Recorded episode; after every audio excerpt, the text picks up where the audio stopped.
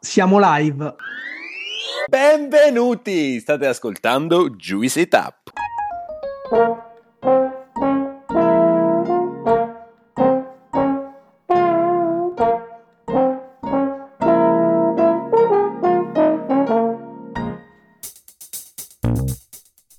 Siamo Gianluca, Alessandro e Claudio, tre amici che si sono conosciuti ai tempi dell'università a Pollenzo. Siamo molto diversi tra noi, ma condividiamo una grande passione per l'enogastronomia, per tutto o quasi tutto ciò che è edibile e potabile. Una di quelle amicizie costruite tra piatti di pasta e bottiglie di vino.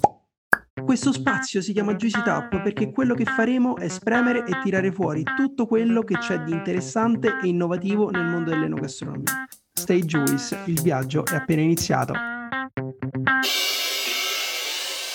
Siamo Alessandro e Gianluca e insieme a Claudio siamo i fondatori di Juice. Oggi abbiamo il piacere di avere qui ospite con noi Stevie Kim. Stevie è Managing Director di Vinitaly, che è la fiera vinicola più importante in Italia e uno dei riferimenti a livello internazionale. Oggi, assieme a Stevie, parleremo della sua storia, di come ha stravolto la comunicazione all'interno di Vinitaly e del valore della formazione all'interno del settore vitivinicolo. Parleremo di vino italiano e di vino italiano nel mondo e approfondiremo il settore fieristico e di come sta cambiando in quest'ultimo periodo. Ciao Stevie, benvenuta su Juicy Tap. Ciao. Co- come al solito di molte parole. Allora, Stevie, io ti chiederei subito di presentarti e di darci una tua piccola presentazione della carriera che hai fatto e magari per fornire anche un quadro generale a chi ci ascolta. Allora, mi chiamo Stevie Kim e sono in realtà coreana-americana. Il mio peccato originale è veronese, quindi poi so, adesso vivo in Italia. Io come aspetto sembro, diciamo, molto orientale, però in realtà io penso come un newyorkese, neanche americano, che è molto diverso però e poi ho questo cuore italiano, diciamo, in modo un po' romantico. Non sono tanto romantica, quindi questo è il massimo che si possa fare, mi raccomando. Dopo, diciamo, durante l'università ho sempre lavorato, non come, come voi. oh, e quindi lavoravo come uh, giornalista a Forbes Forbes, Forbes americano in Fifth Avenue all'epoca, solo perché il titolare faceva delle mega feste. Mi sono insomma appassionata per quello. Um, e poi quando mi sono laureata ho lavorato come, non ci crederà, non mettetevi a ridere, ma come tax consultant per Price Waterhouse. Ok, quindi sai che è una, una, un'azienda di revisione. Price Waterhouse perché non c'era era prima di tutto, quindi non è, non è più PW, Cooper's Lybrand, bla bla bla bla bla bla. Non c'era questa roba qui, era solo Price Waterhouse. E avevo un unico cliente, IBM, e facevo consulenza a soprattutto a espatriati per come fare il loro investimento e posizionare il loro uh, fin- diciamo. Quindi questa, non ci crederai, facevo questo.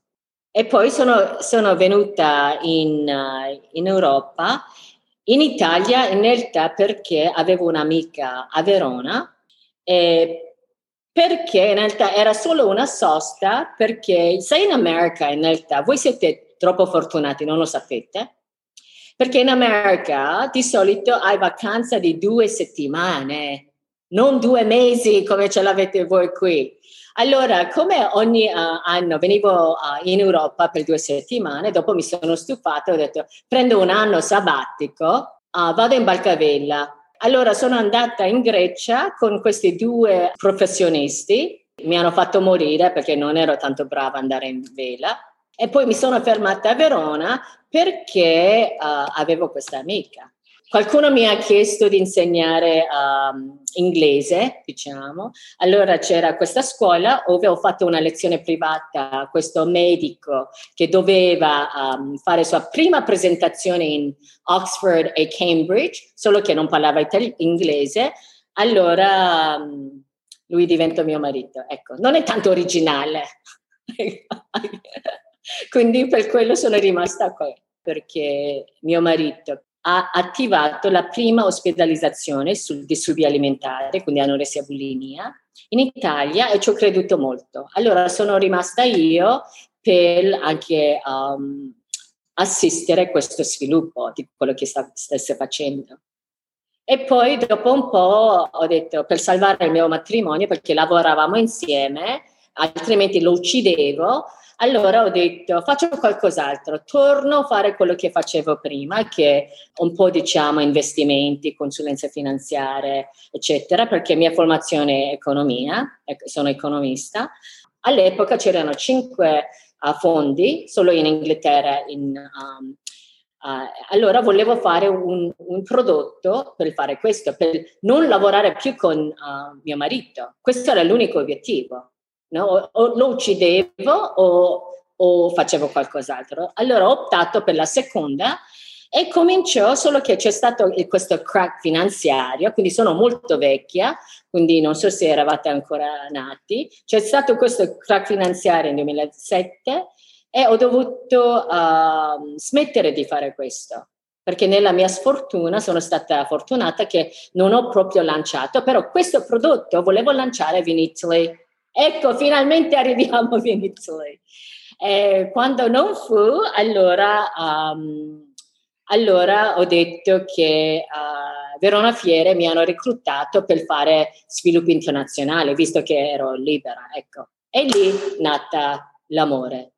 E ci hai raccontato un po' di questo fantastico percorso che ti ha portato dall'America in Italia e di come poi a un certo punto la tua vita si sia incrociata con quella di, di Verona Fiere e sia nata Vinitali. Ma per chi non dovesse conoscere il mondo di Vinitali, che cos'è Vinitali? Ci puoi un po' raccontare come è strutturata Vinitali International, quali sono i diversi eventi e attività che vengono svolte all'interno di questa realtà?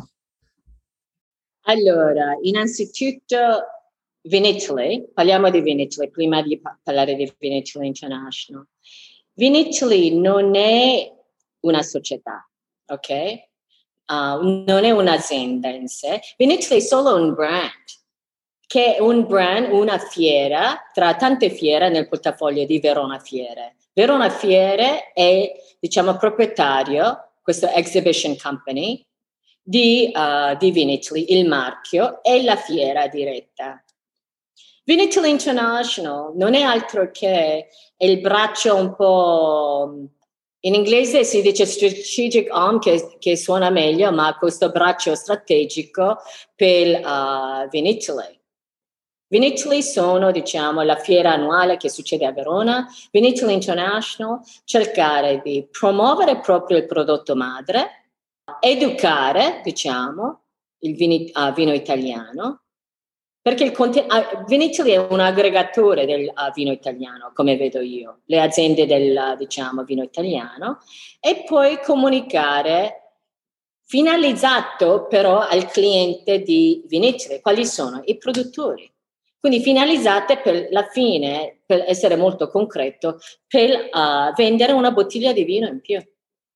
Questo è, è quello, che, quello che è Vinitaly International quindi Veneto International fa questa cosa, quindi si va all'estero cercando di portare uh, più, diciamo, fare divulgazione lì, ok, educare, comunicare, promuovere il vino italiano, ok, all'estero, però la cosa più importante che fa Veneto International è di portare, diciamo, gli operatori qua in Italia, non solo a Vinitaly, una volta all'anno, ma anche nelle proprie uh, aziende in territorio. Questa è un po' la missione uh, e di quello che ambisce di fare Veneto International. Ovvio poi ci sono vari prodotti no, che um, si traduce questo, questa missione in vari obiettivi precisi. Tivi, prima di parlare dei, dei, prodotti di Vinitel International, io ti chiederei una cosa molto semplice ma concreta, cioè quando sei entrata all'interno di Vinitali, eh, Vinitali era già una fiera importante a livello eh, italiano, però secondo me necessitava di un cambio di mentalità e di comunicazione. Come hai fatto a rendere tu e il tuo team Vinitali oggi eh, la più importante fiera vinicola italiana, ma soprattutto come hai reso Vinitali e Vinitali International un brand vinicolo globale. Che cosa hai portato? Allora, innanzitutto io dico sempre che Vinitali non è un patrimonio di solo Verona Fiera. è in realtà patrimonio del vino, tutta la filiera uh, del vino italiano. Io forse la mia uh, fortuna okay, era che ero ignorante del vino, non vino italiano, vino. Allora questo mi aiutava a trovare la chiave di lettura, di avvicinamento alle persone, al mercato. Perché io dico sempre, se capisco io, allora siamo a cavallo. No? Perché secondo me voi produttori pensate, innanzitutto voi pensate che quello che è importante è quello che c'è dentro la bottiglia. Io invece parto da un altro livello. Io do per scontato quello che c'è dentro la bottiglia ora è buono. Non era così quando io ero giovane. Te lo dico onestamente, a New York il vino italiano non era uh, considerato di qualità, ok? Erano bordolesi, uh, champagne, soprattutto francese. Però ora con la tecnologia, secondo me, il vino italiano ha fatto tanti, tanti, tantissimi progressi. Quello che ho voluto fare è di rendere il vino italiano un pochino più semplice, perché il vino italiano non è semplice. Io dico sempre, vino italiano è come italiani, complicatissimi. Uno, hanno le loro eccellenze, perché non è a caso che italiani sono eccellenze, le, rappresentano le eccellenze in cucina, in design, in, um, in fashion. Però nello stesso tempo siete troppo individualisti. E questo è esattamente il quadro perfetto del vino italiano.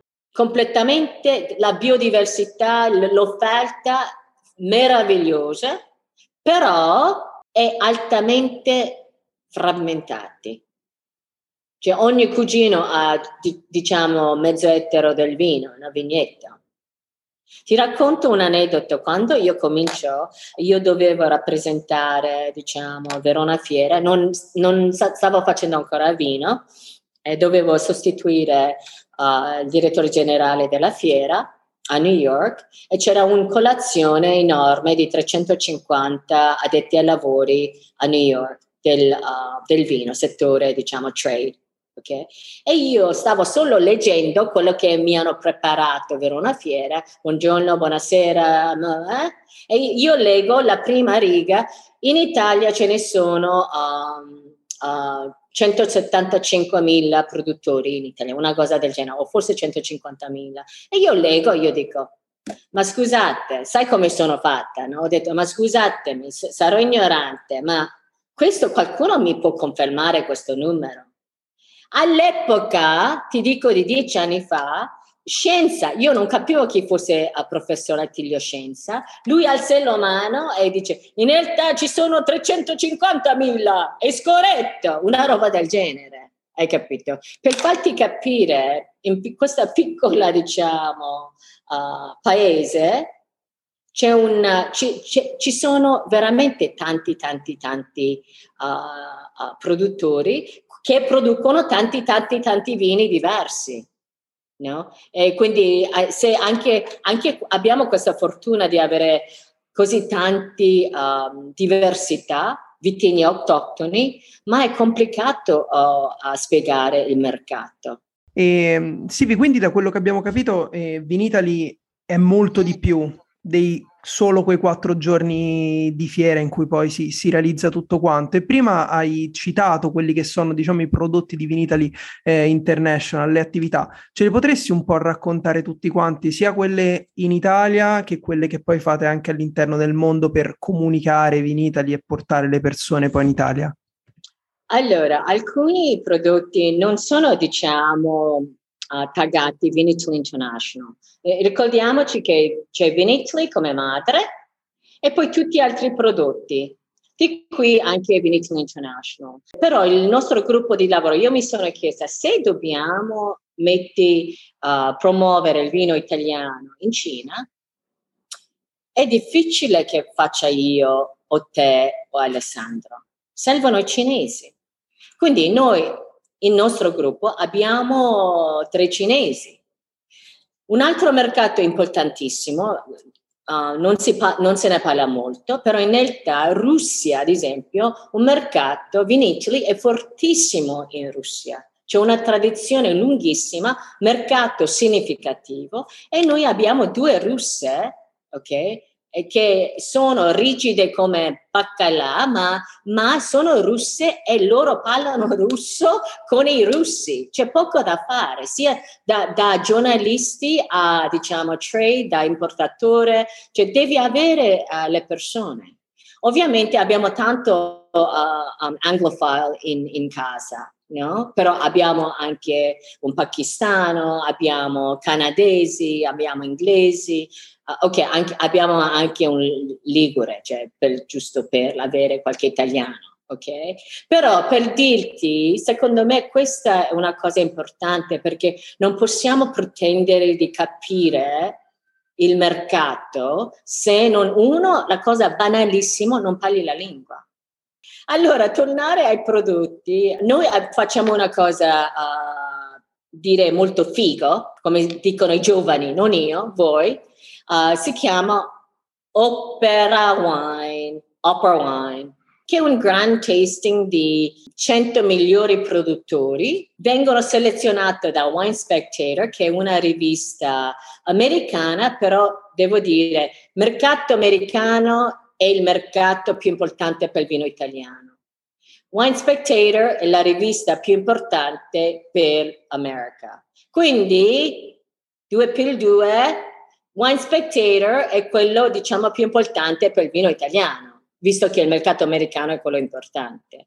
Wine Spectator uh, quindi sceglie ogni anno 100 uh, produttori più, diciamo, uh, prestigioso. Loro fanno un evento anche a New York ogni anno che si chiama Wine Experience e questo è un grand tasting, praticamente una grande degustazione scelto da loro i produttori, i grandi nomi e questo è un, un evento un po' più sexy and glamour che fa apripista per il Vinicius. E lì queste 100 aziende hanno la possibilità di, hanno pochi inviti e poi noi invitiamo anche giornalisti internazionali, eccetera. Alcuni vengono anche con loro jet privati, quindi è un momento molto, molto uh, importante che apre uh, Venezia. Questo è un prodotto. Poi un altro prodotto, ad esempio, uno imminente, si chiama Wine to Wine, un uh, Wine Business Forum, che è due giorni di uh, formazione settantina di workshop parallele e quest'anno sarà ottava edizione. E lì si, si ascolta, si confronta anche con un centinaio di relatori uh, internazionali. Quindi questa è un'altra cosa. L'altro prodotto di cui uh, ne vado molto fiera è questo Veneto International Academy, dove um, si crea um, ambasciatori, tra virgolette, del vino italiano uh, nel mondo. Quindi vengono a fare o il, il, flagship è a Verona, sempre prima di Vinitli, ovviamente, uh, cinque giorni, e si fa un corso molto intensivo.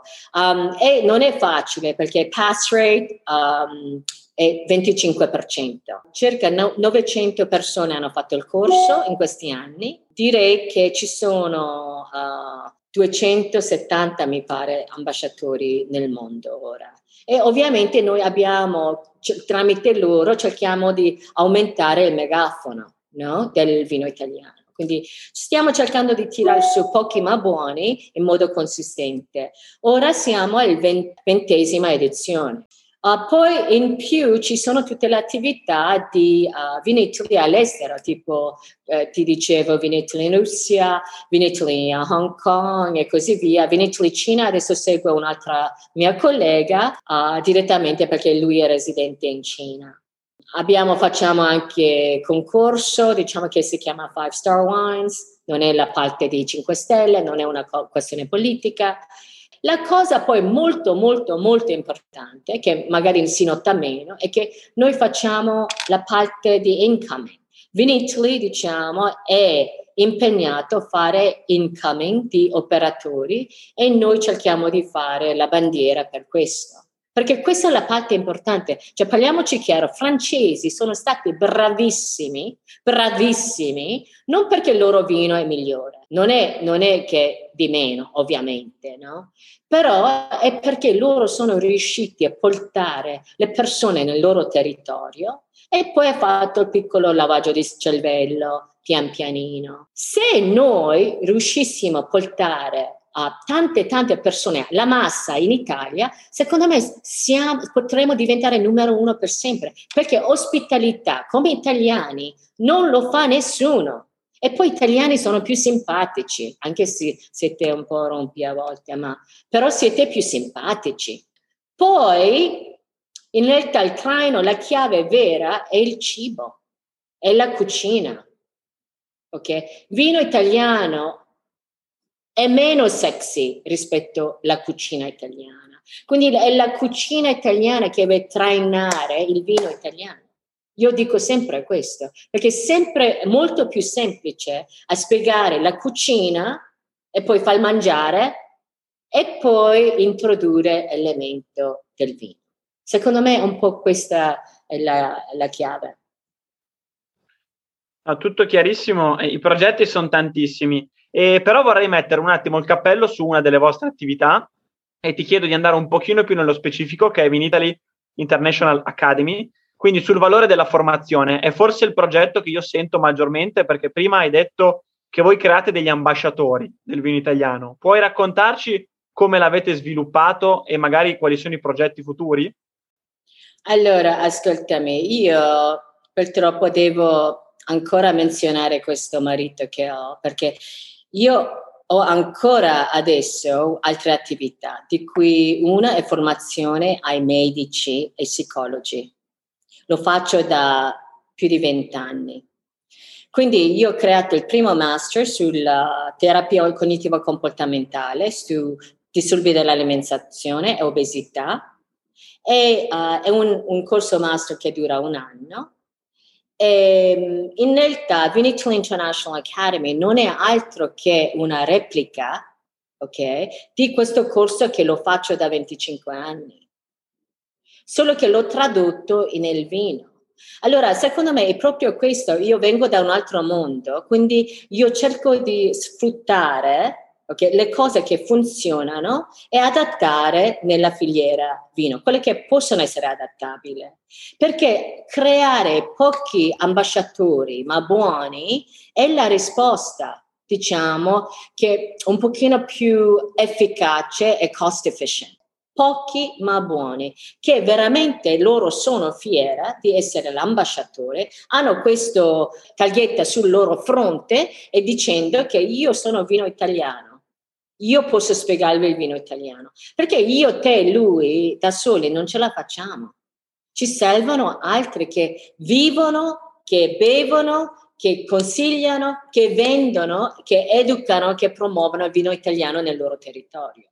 Quindi questo devo dire che uh, è stato una nostra uh, fortuna. Sono d'accordissimo sulla necessità di creare e, e, formare più persone possibili che poi vadano in giro per il mondo a raccontare del vino, del vino italiano perché quello è, la, è, il vero segreto per uh, contaminare più persone possibile e poi farlo girare in giro per il mondo. Perché se pensiamo di essere noi gli unici produttori, gli unici a poter parlare del, del loro vino, gli unici a conoscere la verità, poi alla fine le persone che che si possono influenzare, a cui si può raccontare, restano quelle che riesci a raggiungere te. Invece, avendo più persone che viaggiano per il mondo e che raccontano de- dei nostri prodotti, sicuramente poi sarà più facile attrarre persone verso il nostro territorio. Prima, Stevie, hai detto una cosa secondo me interessante quando parlavi dei, dei vari prodotti che sono eh, del, del progetto Vinitali, che sono tutti quanti però molto legati sull'aspetto umano, sull'aspetto personale. La fiera è l'evento in persona per eccellenza dove si entra in contatto, ma anche eh, la, parte, la, parte, di formazione, soprattutto nel vino, c'è bisogno di, di stare insieme, di condividere, eh, di, assaggi- di, assaggiare la stessa bottiglia. E sicuramente l'ultimo, ultimi anni non sono stati facili, immagino per Vinitali, ma anche per il mondo delle fiere in generale. Ci puoi un po' raccontare qual è la situazione del, del mondo delle fiere oggi e come ha cercato di affrontare questa situazione unica di difficoltà? Allora, um, sicuramente la situazione delle fiere fisiche hanno sofferto perché non si poteva farlo.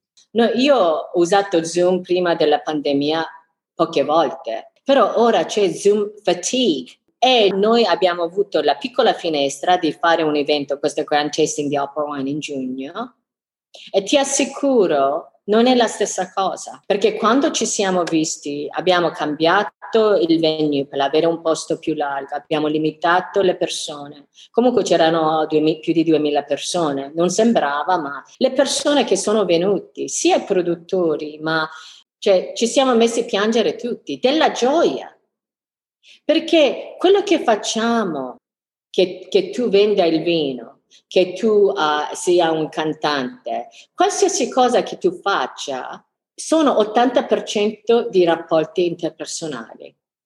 Questo è un dato di fatto. Anche se anche qua in ufficio 80% del mio lavoro è incentrato sul rapporto interpersonale. Quello che stiamo facendo noi, una discussione, questi sono rapporti interpersonali.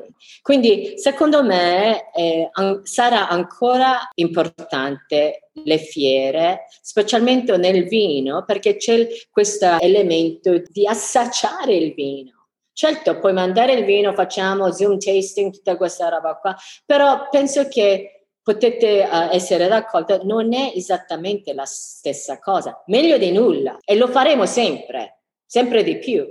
Però la parte importante di trovarsi, perché non è solo quello che succede in padiglione, è quello che succede dopo. Sai, Milano parlano di fuori salone, Verona, tutta la città, il uh, radius di 25 km è un fuorisalone, no? Perché lì vai a vedere le persone non, non è solo, è, è, è, bere un bicchiere di vino assieme. Okay? Non necessariamente nascono, diciamo, gli ordini in padiglione. Si nasce dopo quando vai a trovarli in territorio, quando vengono a casa tua a vedere l'azienda. Quindi è importante, secondo me, comunque sarà sempre importante la parte fierisca. Però c'è questa parola in cinese che lo dico da due anni, Weiji, crisi, che vuol dire che sono uh, composte da due caratteri.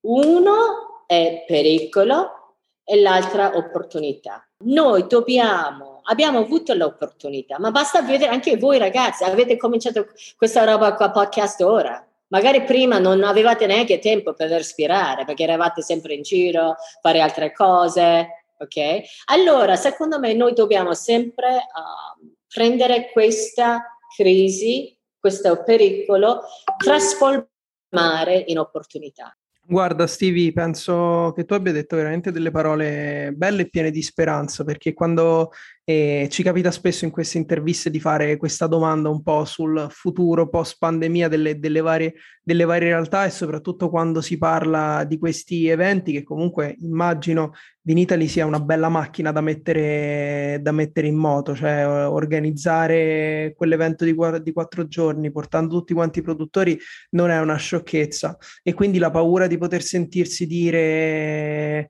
eh, sarà difficile, difficile rifarlo insomma, tutte quante le complessità che questa situazione si è portata appresso. Invece, sentire la tua risposta piena di speranza, di voglia di tornare a vedersi e dell'importanza che i rapporti interpersonali secondo te avranno nel futuro, veramente eh, ci, riempie, ci riempie di felicità. E quindi immagino che alla domanda se il futuro delle fiere continuerà, continuerà ad esistere, ci continueranno ad essere, la tua è una risposta positiva, insomma. Secondo me continueranno a esistere, ma in modo diverso non si può esistere come è stato prima, sicuramente, questo senza ombra di dubbio, perché comunque tutti noi siamo cambiati e cambiamo in continuazione. Io in ufficio ho, ho chiuso per due settimane durante tutto questo periodo. Non ho chiuso durante la pandemia perché la mia azienda è un'azienda uh, di comunicazione, quindi considerato diciamo essenziale, quindi ho potuto uh, tenerlo aperto. E io, ragazzi, ho, ho, tenuto aperto anche per i ragazzi, sempre con questo aspetto di eh, rapporti interpersonali, perché tu sai che uh, l'effetto psicologico non solo fisico della diciamo, conseguenze del Covid, ma psicologico di essere isolata, di non toccare le persone, specialmente voi, cioè, devo confessare che um, okay, alcuni mi fa piacere, non devo più baciarli no, per salutare, devo confessare questo, ok, non ti dico nome e cognome, però di base il fatto che voi italiani sempre abbracciate, baciate, questa c'è una carenza di tocco tocco. E c'è questa parte psicologica, specialmente i giovani che non hanno questo sfogo di andare al bar. Io a- avevo sempre il bar aperto in ufficio, no? perché, perché così potevano socializzarsi. Con social distancing, tutto quello che vuoi, però era importante che ci fosse questa uh, socializzazione, era, perché il rapporto interpersonale è quella chiave di tutto.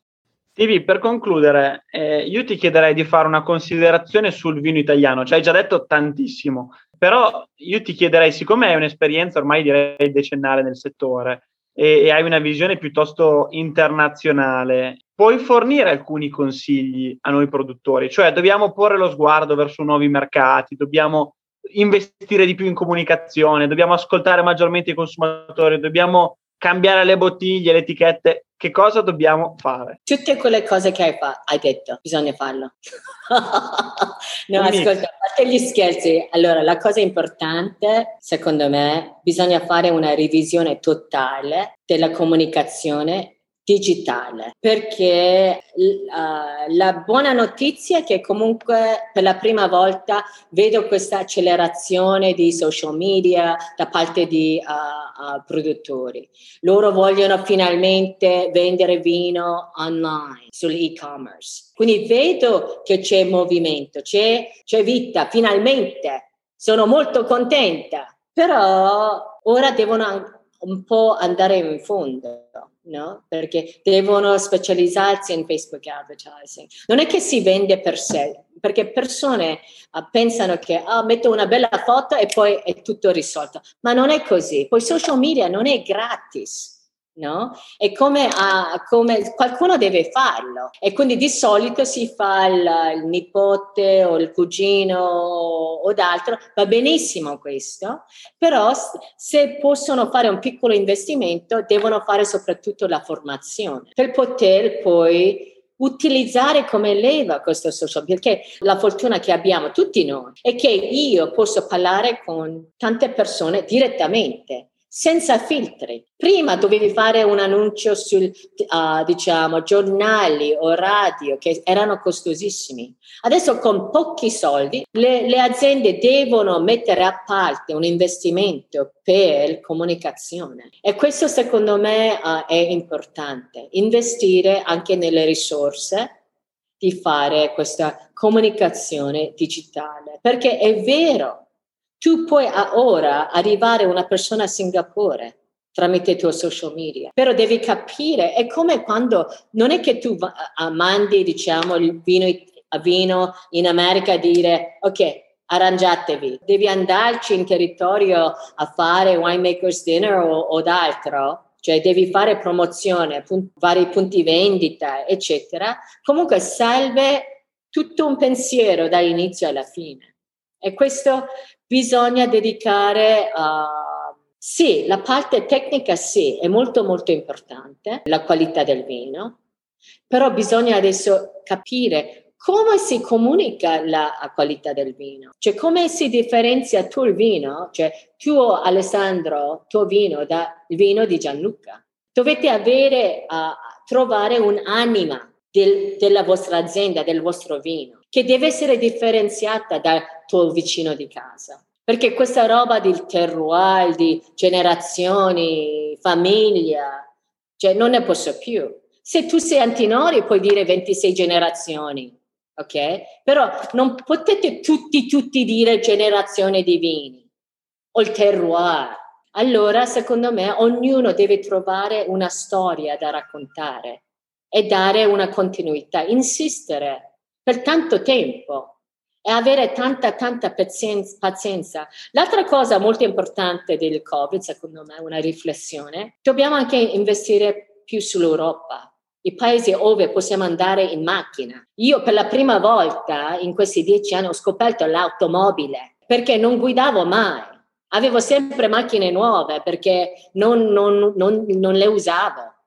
Ero sempre in aereo. Ora dobbiamo pensare ai mercati quelli più vicini, dove possiamo andarci anche con nave, con macchine, anche turismo. Dovete dare più amore a quelli più vicini ora, perché c'è, secondo me c'è stato troppo investimento o comunque speranza, questo Eldorado versante Cina, anziché eh, paesi sperduti, non capire il ritorno sull'investimento e trascurare un pochino il mercato che avete già. Però bisogna mantenere anche quei mercati, specialmente ora, quelli europei, scandinavi, cioè paesi quelli che sono vicini, bisogna curarli, secondo me, un pochino di più. Perché forse, pensando, investire un pochino di più avrà molto più risultato rispetto a un investimento molto importante altrove. Uh, Covid ci ha comunque dato l'opportunità di fare una revisione e introdurre anche le cose innovative. Ci vuole ogni tanto. Quant'è il budget che un'azienda vinicola dovrebbe destinare al marketing? Allora, in vinicola io so che di fatto molto, almeno la mia conoscenza, molto bassa. Io vengo da altri settori e in teoria il benchmark è 20%. E io so che eh, questo numero è molto, molto, molto, molto, molto lontano dalla realtà. Quindi non dico che ogni azienda deve investire il 20%, però magari qualcosa in più si può pensare, cominciare da comunicazione digitale. Un 20% del fatturato, chiaramente. Del fatturato. Che, che si arriva all'1%. Non, non di EBITDA. Non di EBITDA, del fatturato. Che si arriva all'1% con le aziende vinicole italiane è tanto forse. E dove lo destineresti? Online, offline, in che percentuali? O dipende da caso a caso? Questo, questo dipende molto dall'obiettivo. Prima Steve ha detto anche una cosa, secondo me, molto vera per quanto riguarda il marketing, che è vero, adesso il digitale è fondamentale perché offre un'opportunità incredibile, però nel racconto di Vinitali, secondo me c'è proprio l'essenza del marketing e della comunicazione, che non è poi solo lo spot pubblicitario o la campagna su Instagram, ma c'è tutto quanto un mondo intorno, sia il fare educazione, le cene con il produttore, l'essere presente eh, ai vari eventi, perché alla fine la, comuni- la, la vendita, il marketing è anche quello, anche avere delle persone sul territorio che vendono il tuo prodotto qualificate, che sanno veramente raccontarlo che portano in giro quell'anima di cui parlava di cui parlava Stevie, quello secondo me poi tutto quanto insieme, tutto sommato, crea quello che è il, il marketing ed è il motivo per cui la percentuale, diciamo, di investimento dovrebbe essere così alta, perché non è mai soltanto il posto, la pubblicità, il marketing di un'azienda. Sì, non c'è un'unica soluzione per tutti parliamoci chiaro, è come, come uh, un matrimonio, non so se avete delle ragazze, ma solo perché la ragazza è bella non vuol dire che potrebbe andare bene per voi per fare una famiglia. Magari ti serve quella brutta ma più intelligente a, a fare una famiglia, che ne so io. Cioè, io adesso dico una, una stupidata enorme, però è come un matrimonio, devi trovare la soluzione giusta per la tua azienda, per il tuo prodotto. Cioè, non c'è una risposta solo perché uh, parliamo di wine influencer, ad esempio, ok? Solo perché Chiara Ferragni ha questi milioni, magari non va bene per te. Ti faccio un altro aneddoto. Uh, qualche anno fa, perché gli americani sono sempre un pochino più avanti nella comunicazione digitale, cominciare da, uh, direi, quattro, quattro anni fa, Tante aziende stanno in, uh, investendo sul micro-influencer, che hanno anche 5.000 followers. Okay? Uh, Old Navy stavano mandando i vestiti a ragazzi di 15 anni perché lo, loro erano molto più efficaci eh, essere influente e fare proprio um, um, call to action come acquisto rispetto a un influencer che okay, si mette uh, vestito mio come tuo, come suo, così tutti i giorni. È meno convincente di un'amica che ha 5.000 persone, ma lei lo racconta davvero. Quindi eh, non tutto che, come si dice in italiano, tutto che luccica. Eh... Non è oro tutto ciò che luccica. Esatto, quello che volevo dire, bravi. Stevie, prima di lasciarti andare, noi abbiamo un ultimo rito all'interno dei, dei podcast eh. che si chiama la piccola pasticceria. Per noi la piccola pasticceria... Oh, questo mi piace moltissimo. e la piccola pasticceria però sfortunatamente diciamo non è un uh, delizioso fine pasto come quello dei ristoranti, ma è più una piccola pasticceria per noi e per chi ci ascolta. Ed è un consiglio che ti vogliamo rubare, qualche libro, un film, qualcosa che hai letto, visto, ascoltato nell'ultimo periodo, negli anni, che ti ha ispirato così tanto che pensi possa essere bello da condividere, da condividere con noi? Allora, ovviamente podcast, um, in senso che io sono amante del podcast, tanto è vero che uh, ho lanciato Italian Wine Podcast quattro anni fa. Poi quante puntate avete fatto? Questa sarà la 17. Ok, io sto arrivando a quasi 700 e durante la pandemia ora la facciamo tutti i giorni diventato un daily show. E abbiamo superato un milione di 200 ascolti, cioè, uh, però è soprattutto è successo negli ultimi, l'ultimo anno. L'ultimo anno siamo a 580 mila ascolti. Italian Wine Podcast per me è stata una salvezza e questo ti dico che vi dico che è un'opportunità. Il Covid per noi è stata un'opportunità di accelerare uh, il podcast e che ci, ci, ha funzionato benissimo. Abbiamo la possibilità di ascoltare uh, diverse, diciamo, uh, puntate con diversi anche podcast. Quindi questa ovviamente vorrei consigliare, se chiunque è interessato, c'è un po' per tutti, quello che è interessato al mercato americano, abbiamo una serie dedicata a quello, poi c'è uno dedicato ai produttori, poi c'è uno che io faccio un po' di Tanglish con scienza, è un po' un, um, un cabaret più che altro. In realtà io gli faccio una domanda, vado via, faccio le mie cose e lui va avanti a ore, quindi è molto molto facile, non è come questo. E poi um, facciamo anche Clubhouse. Magari Alessandro non lo sa o magari lo sa, però sono anche un editore. E se non lo sa, allora io faccio anche i libri, di cui uno è questo libro, Italian Wine Unplugged, è il libro di uh, 444 vitigni. Questo è il libro, diciamo, obbligatorio, testo obbligatorio per il Vinitaly International Academy. Ok? Però quello che voglio consigliare è quello che... Oh no, ho fatto anche questo. Sangiovese Lambrusco. E questo secondo me è un libro che consiglio. Si chiama Italian, Jumbo Shrimp Guide to Italian Wine ok? Solo 10 euro, però questo potrebbe essere, diciamo, è proprio uh, il primo approccio al vino italiano in inglese. Una cosa che io faccio sempre, e c'è una sezione, se ti piace uh, Borgogna, diciamo, ok, Pino Nero di Borgogna, allora prova uh, etno, etno Rosso io cerco di sempre, uh, diciamo, trasportare le persone che piacciono qualche tipo di vino uh, in Italia. È vero, Stevie, Verona Fiere ti paga bene, ma è stata molto fortunata. Stevie, grazie mille, è stato un grande piacere e speriamo di vederci presto di, di persona a questo punto. Ragazzi, in bocca al lupo! Juice it up! Crepi, Stevie, grazie mille. Ciao ragazzi! Ciao Stevie, grazie mille. Hai ascoltato Juicy Tap. Per altri contenuti di Juice ci trovi su Instagram e sul nostro sito thisisjuice.net.